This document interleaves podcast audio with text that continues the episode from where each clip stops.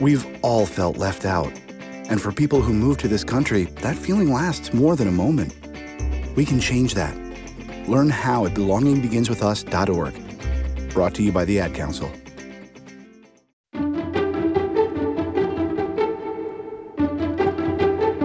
I'm Susan Packard. My whole career has been in media. I've been in the startup teams of a number of cable brands. Most recently, I was the second employee at HGTV and its chief operating officer. And since then, I've been writing books.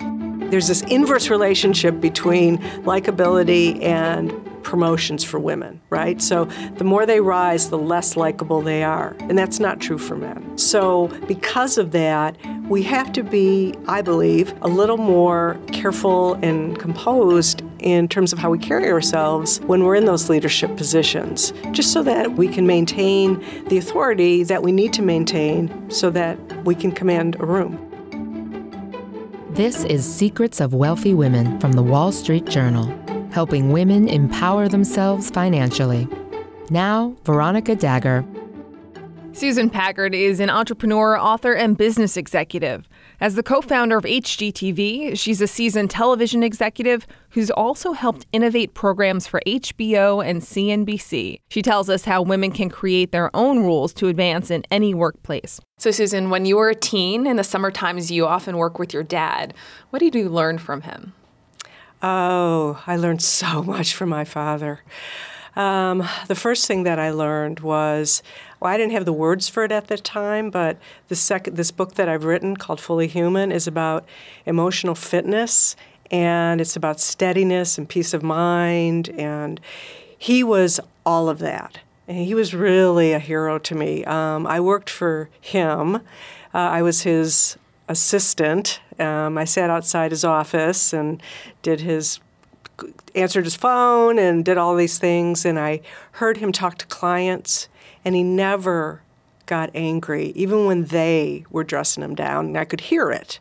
Um, he was so uh, patient with them and you know and then he would finish up on calls and he'd come out and he never took it out on anyone that was working in the office. Whereas some of the other salespeople, that wasn't our experience. So um, he was my first real uh, expression of what I wanted to look like when I worked as an adult. Your husband was a stay at home dad as you were raising your kids. What advice do you have for other women who are breadwinners? Well, um, that's, boy, how much time do we have? um, first of all, I feel really lucky that my husband was willing to be a stay at home dad.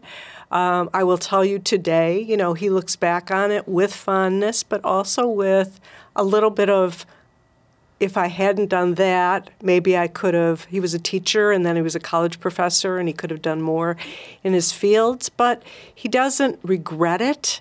Um, I think it's the same the thing that women go through. You know, if women decide that they're going to stay home for a while um, before they go back into work, or you know, you you comp- it's all compromise, and you make those choices that are in the best interests of everyone involved. You adopted your son. What advice would you give to parents whose children ask, "Whose am I?" Oh my. That's a that's a pretty deep question. Um, yeah. So um, one thing we did with Andrew, he's from Romania, is that even as a baby and into his first many years, we made sure made sure he knew that. Even though he didn't really understand what that meant, um, we showed him pictures of the country. We showed him maps. Um, and we gave him the word Romania, you know, so that he could talk about it. He sat and he would say in his like two year old language, "Hi, I'm Drew from Mania," because he couldn't get the row part down. But um, so I think it's really important wherever, if you adopt, wherever, whatever the origin of, it, of the child is, U.S. or uh, anywhere else, that they know that they were loved and that they were chosen. And um, it's just a different experience than the the alternative. you said you had no self awareness when you started working. How do you mean? Yeah, um, I didn't have good self awareness for mm, through my 20s and into my 30s, really.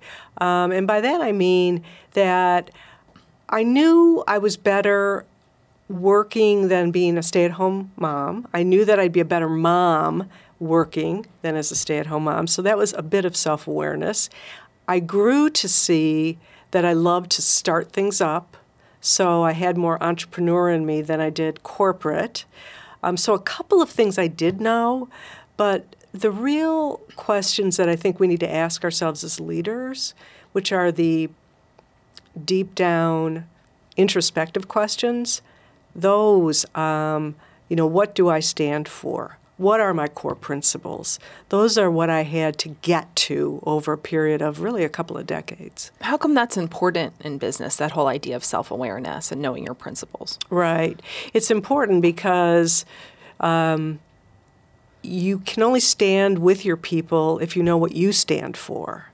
You can only be in support of your people and help your people to grow and guide them when, if you, what you know what you stand for and as a model to them.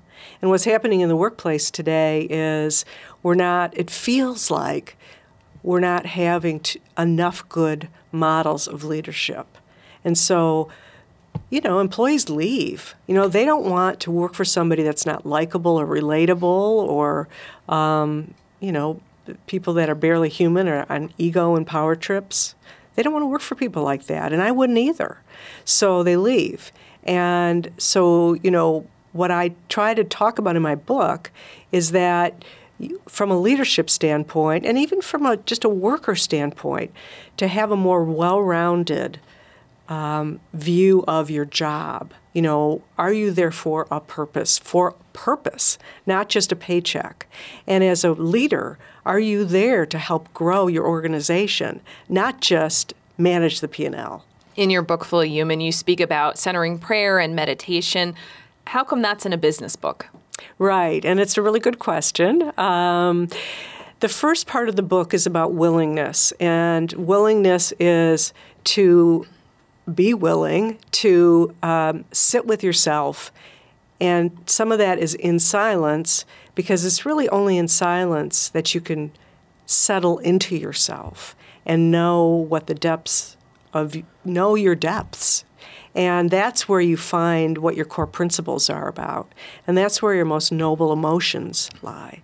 And so, in whether it's meditation or prayer or any kind of um, an experience of feeling that you um, have, a, have a quiet, place, a peaceful place for you to be able to. And by the way, I work with high level leaders all the time and I tell them this is really important and they look at me in terror. I can't be in any kind of a quiet situation. I'm too busy to do that. I don't want to do that. But the fact is, it's really how you get to know yourself is in that kind of a, a uh, space. In the early days of cable, you were often the only woman in the room. What's your advice for women today who find themselves in that situation? And we still do, and it's actually very common. Um, uh, for me, it was I never really thought about being the only woman in a room. I just was, I've always been so competitive with myself that I wanted to do the best job I could do. And if it meant learning, you know, whoever it meant learning from, and that happened to be men, um, I was pretty much a sponge to learn what I could learn in the business. And so um, the gender thing just sort of fell away. And I, you know, I, I, guess I, I'm glad I didn't have a lens, a gen, gender lens, while I was growing up in industry, because I might have looked at things differently. So it helped me to, to not have that. It helped me to really learn all that I needed to learn. You say in business, women need to present their case succinctly and also quickly. Mm. How come? Right. That's in my first book, New Rules of the Game. Yes. Um, I th- this is not a gender issue um, per se. This is just a time management f- issue, right? So time is the great enemy um, when you're building businesses and you're growing them. Uh, to take too many words to try to explain something, people don't have a, I mean, there's a lot of ADD these days. You know, people don't have the patience and the focus to be able to listen to a lot of words, for one thing. And the other is, I think it's an important discipline. It's a mental discipline for you to be able to hone what whatever your arguments are and your points are that you want to make. Um, it's something that I learned over time having to negotiate contracts and so I had, I was sort of like a fake lawyer, a faux lawyer, if you will, in that I felt like I got a degree, but I didn't have one because I was always negotiating contracts. And so that helped me too in getting much more concise and deliberate in how I would um, argue my case. Coming up, Susan Packard tells us how being the only woman in the room drives her to overcome the challenges that come with being the boss. We've all felt left out. And for people who move to this country, that feeling lasts more than a moment. We can change that. Learn how at belongingbeginswithus.org. Brought to you by the Ad Council.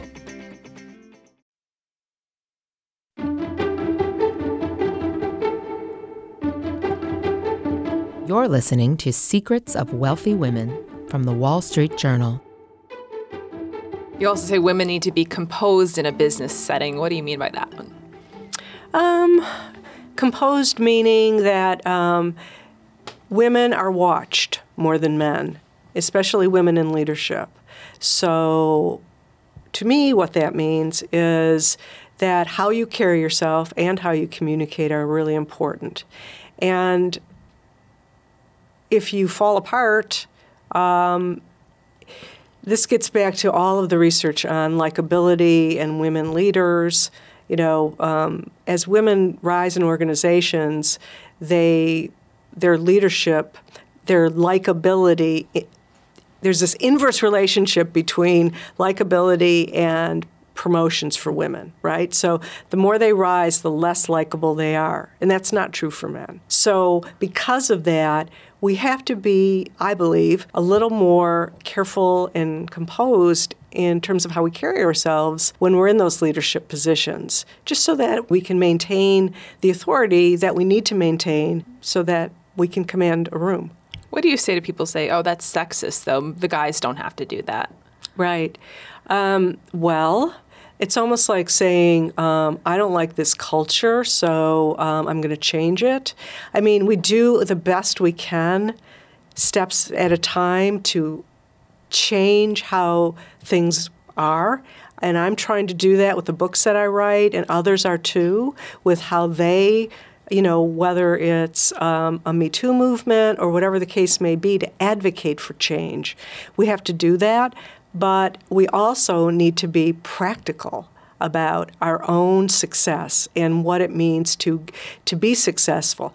And that's why I got back I get back to once you know yourself and you know what your principles are, your core principles are, then you can be comfortable with a lot of the environmental things and do the best you can to change them, but you also need to be within a practical framework of change. In your book, you share that you were assaulted in a hotel room while traveling on business. Would you share that story? Yes. So I was um, mid twenties, and um, you know, I they don't give you a course on safety when you travel in business, and I was very new to working and traveling for business, and um, so um, I was in a hotel and. Um, I someone knocked on my door and I opened it and it was a gentleman and you know it ended up being in an assault. Um, today I look back on that and I say, why did I open the door? You know, I mean, just things like that. You know, why didn't I look through the little hole? But you can't live in the past like that. You know, what do you learn from something? So in my first book, I offer a lot of advice, tips, counsel on safety with travel. So I think women especially need that. And what would you say to other survivors? Um, I would say, you know, I mean, I'd love to meet you because I think, you know, it's always good to talk about these kinds of things. Um, even today, sometimes I think about it. But, um, but again, you can't live in the past. You say some of the most successful women are resilient. How so? Absolutely. I mean, resilience. I think women, by the way, are have the corner of the market on resilience um, because we have so many roles that we play in our lives. You know, we play. Um, child taking care of parents we take we play mother taking care of kids we're spouse or partner, we're you know sister, eh, we're all of these things, and we are still pri- the primary caregiver in all of those roles. Plus, we work. Oh, by the way, we have a day job, right? So um, we have to be resilient, and I think that that's a credit to women that we are as resilient as we are. Your mom and your sister died a couple weeks apart. How did you cope with that? Oh, well, I took a leave from ap- uh, leave of absence from work uh, for 30 days, and I really had no idea what it would look like when I came back. It was actually at the same time as my contract at the company was up, so I didn't know whether I would even go back to work. I mean, because my dad had died just two or three years before that. So it was like my whole half of my family was wiped out in a period of just a very short time. And um, I sat in quiet for 30 straight days. And um, what I came, what I concluded was, my work family was so important to me at that moment in time. I couldn't leave my work family, and that's the way I saw my work. Um, so I re-upped, and um, just, you know, one foot in front of another. And I remember one situation. I remember the first meeting I had coming back, and it was a. I had to drive to Nashville for this meeting, and um, I was crying the whole way to Nashville. And I'm thinking, how am I going to show up at this meeting? You know, with my eyes all red. And but um, it's amazing what we can do in your book fully human you talk about bouncing back from addiction and you're now sober. What's your advice for other women who are struggling in that situation? Right. Well everyone has their own path. And um, i guess the most important advice is that um, there are all kinds of support systems out there to help you if you're just willing you know to reach your hand out to ask for help. And that was the biggest part for me because no one ever even knew. You know, I mean, it wasn't like I drank or did anything during work or, I mean, no one knew. It was just me. I knew. You know, I just felt so empty. And so I finally got to a place where I just felt like I can't do this alone. I need help. And that's where you have to get to, is to that place. And then once you ask for help, it's incredible what help there is. What's the best leadership advice you'd give to women? Um, know all of the dimensions of who you are and lead with all of those dimensions. So, you know, it's one thing to be a smart business builder, uh, to be a smart P&L um, builder. It's another thing to be a real leader of people. And that's where you give all of yourself to your people. What do you see as the future of the cable business? Um, well, the future, if you define cable as the wire into the home, um, I would say it's primarily broadband for the cable business. For the programming business, which is the side I was on, it's blue sky because we will always want and need good t- content and good storytelling and that's why Netflix has done as well. You know, you see how successful it's been. It's hired smart people. It's spent a zillion dollars on its programming. Amazon the same way. We always need good content. People want good stories. So, what's the best personal finance advice you ever heard? Don't always ask my husband. See these pearls? I didn't ask my husband about these pearls. I just bought them. what type of investor are you? Um, we're moderate. And, um, you know, I mean, we're Midwest. We're both Midwest kids, if you will.